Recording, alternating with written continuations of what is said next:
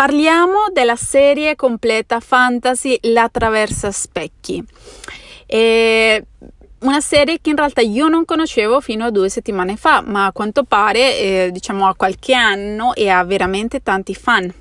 La autrice di questo fantasy è una scrittrice francese e, mm, e insomma io sono qui per spoilerarvi un pochino tutta la trama di tutta la serie e, mm, e, poi un po' parlare di quelle che sono diciamo le mie, le mie considerazioni su, sulla serie completa.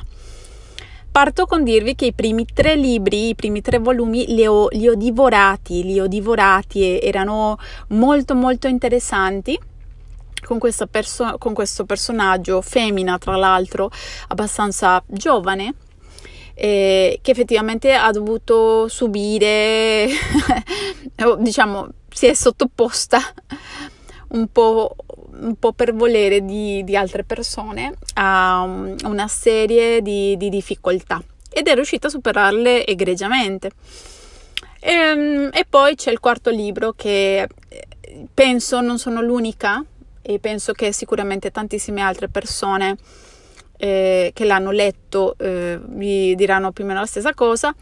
Era un libro piacevole, un pochino più difficile da leggere e mm, che effettivamente dà risposta a diversi misteri interrogativi che si creano negli altri libri, però sembra quasi un libro di spiegazioni eh, della, delle altre storie, eh, a differenza delle altre dove più o meno diciamo che eh, i misteri vengono svelati man mano che si legge il libro, no? Invece qua sembra proprio che c'è una sorta di... di, di devo, devo, chiudere il libro, devo spiegare... Eh, che cosa, come, come, a spiegare il perché, il come e il quando ed è un modo quasi per eh, richiudere, per chiudere la serie. Però però chiusa con un finale aperto. Al che io dico, vabbè, non mi puoi lasciare un finale aperto se poi mi rispondi così un pochino agli interrogativi, chiudendo tutto così, a, a, spiegandoli tutti, cioè proprio pagine di, di spiegazioni del perché, come, quando, de, di altri effettivamente misteri che si erano creati negli altri libri, senza però contare che non li ha risolto tutti, tutti, tutti. In realtà durante tutto il libro si sono creati diversi, eh, diversi misteri e poi dopo un certo punto lei ha deciso di fare questa cosa di, di chiudere il libro, forse in maniera troppo frettolosa, forse, eh, forse avrebbe potuto creare altri due libri, farla un pochino più lunga la trama, boh, non lo so. Però più o meno questa che è la, la, la mia impressione eh, a, primo, a primo acchito. Allora parliamo della trama di tutti eh, di questi libri. Allora la prima parla di questa ragazza che è la protagonista eh, che ehm, praticamente vive in questo mondo chiamiamolo distopico, però mh, mm, non lo chiamerei... Allora, distopico per me è una cosa non utopica e quindi ha, non so, non so che, una connotazione negativa. Però, però il mondo che viene descritto, cioè per me è figo. però chiamiamolo distopico perché non è, non è proprio utopico. Però è figo e dove il mondo è stato tipo suddiviso e invece di essere la nostra bellissima terra eh, sono proprio pezzini di terra che volazzano qui e là per, eh, non so, per il cosmos, non, non, riesco a capire, non è il cosmos, è tipo come se fossero delle isolette tutte volanti, no?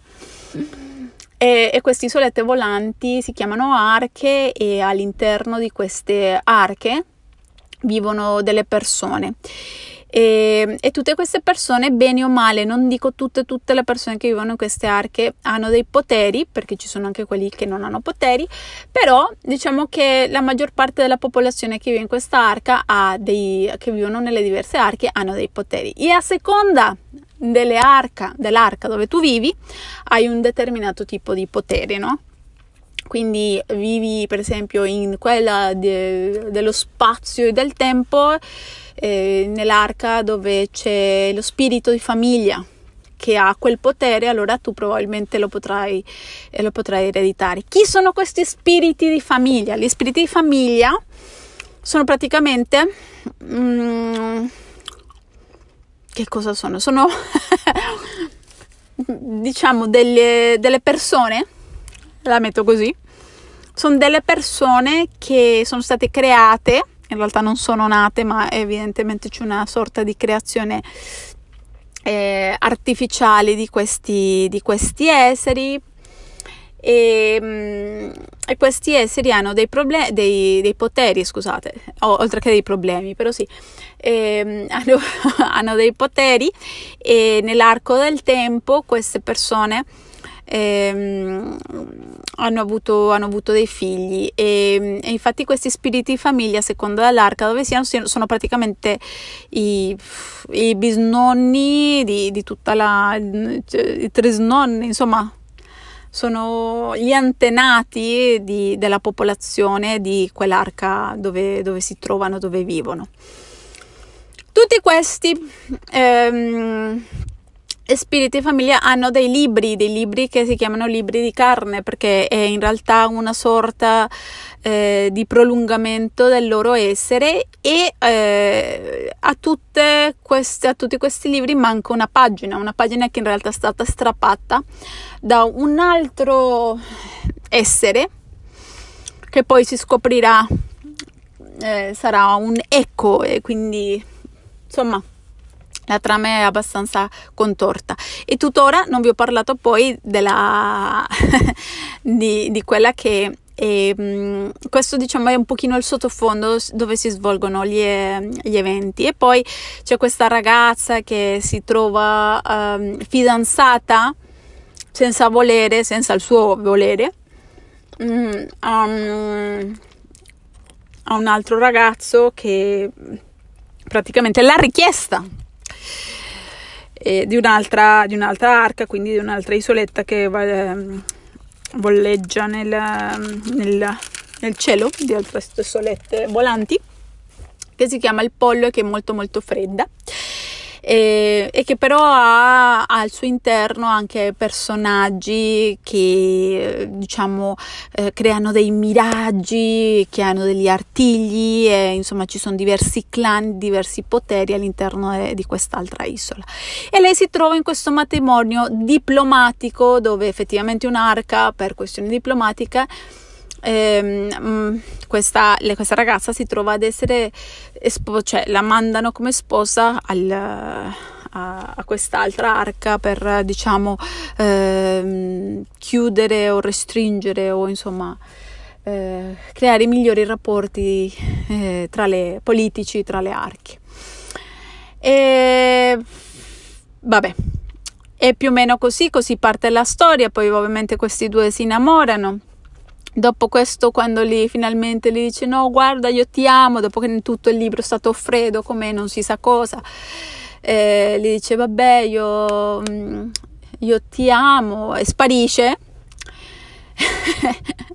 e sparisce e lei poi nel terzo libro va a cercarlo e finisce come una studentessa in un'altra isola con documenti falsi e poi non vi dico e poi dopo praticamente eh, in questo libro dove lei studia eccetera eccetera alla fine di questo libro quagliano qualcosa ma le scrittrice non spiega come quagliano, semplicemente dice che a un certo punto sono sparite le inibizioni e basta.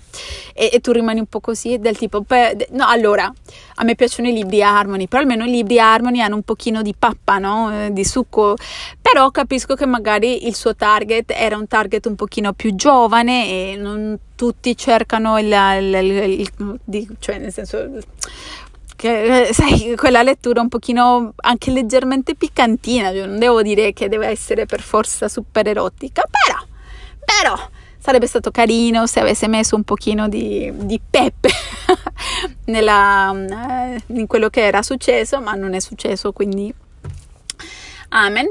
Però comunque si intuisce che questi due quagliano. E, ehm, E poi niente, eh, a un certo punto comincia il quarto libro dove si spiegano tutti i misteri, si risolvono tutti i misteri di questo mondo, il perché qua, perché là, il perché quello che è il personaggio cattivo che è un dio in realtà è un eco che è stato eh, che è saltato fuori di una dimensione parallela perché a quanto pare c'è un altro personaggio che ha deciso di far sparire la metà del mondo in un'altra dimensione che era la dimensione al di là dello specchio, insomma un po' Stranger Things. E, però, però, eh, alla fine carino tutto, insomma ci sono stati un po' di, di cose interessanti, molto molto carina, molto piacevole e, e si è andata un pochino così questo libro.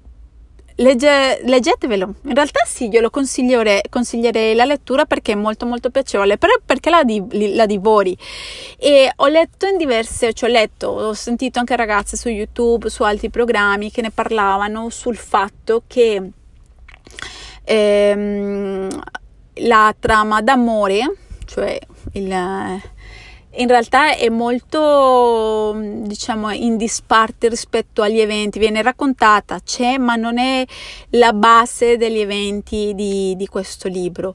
Tuttavia per una persona come me io vi dico che un pochino è stata il dubbio di se questa coppia avrebbe fatto qualcosa si sarebbero baciati se fosse successo qualcosa tra questi due che mi è tenuta incollata le pagine per capire che cosa succedeva, no?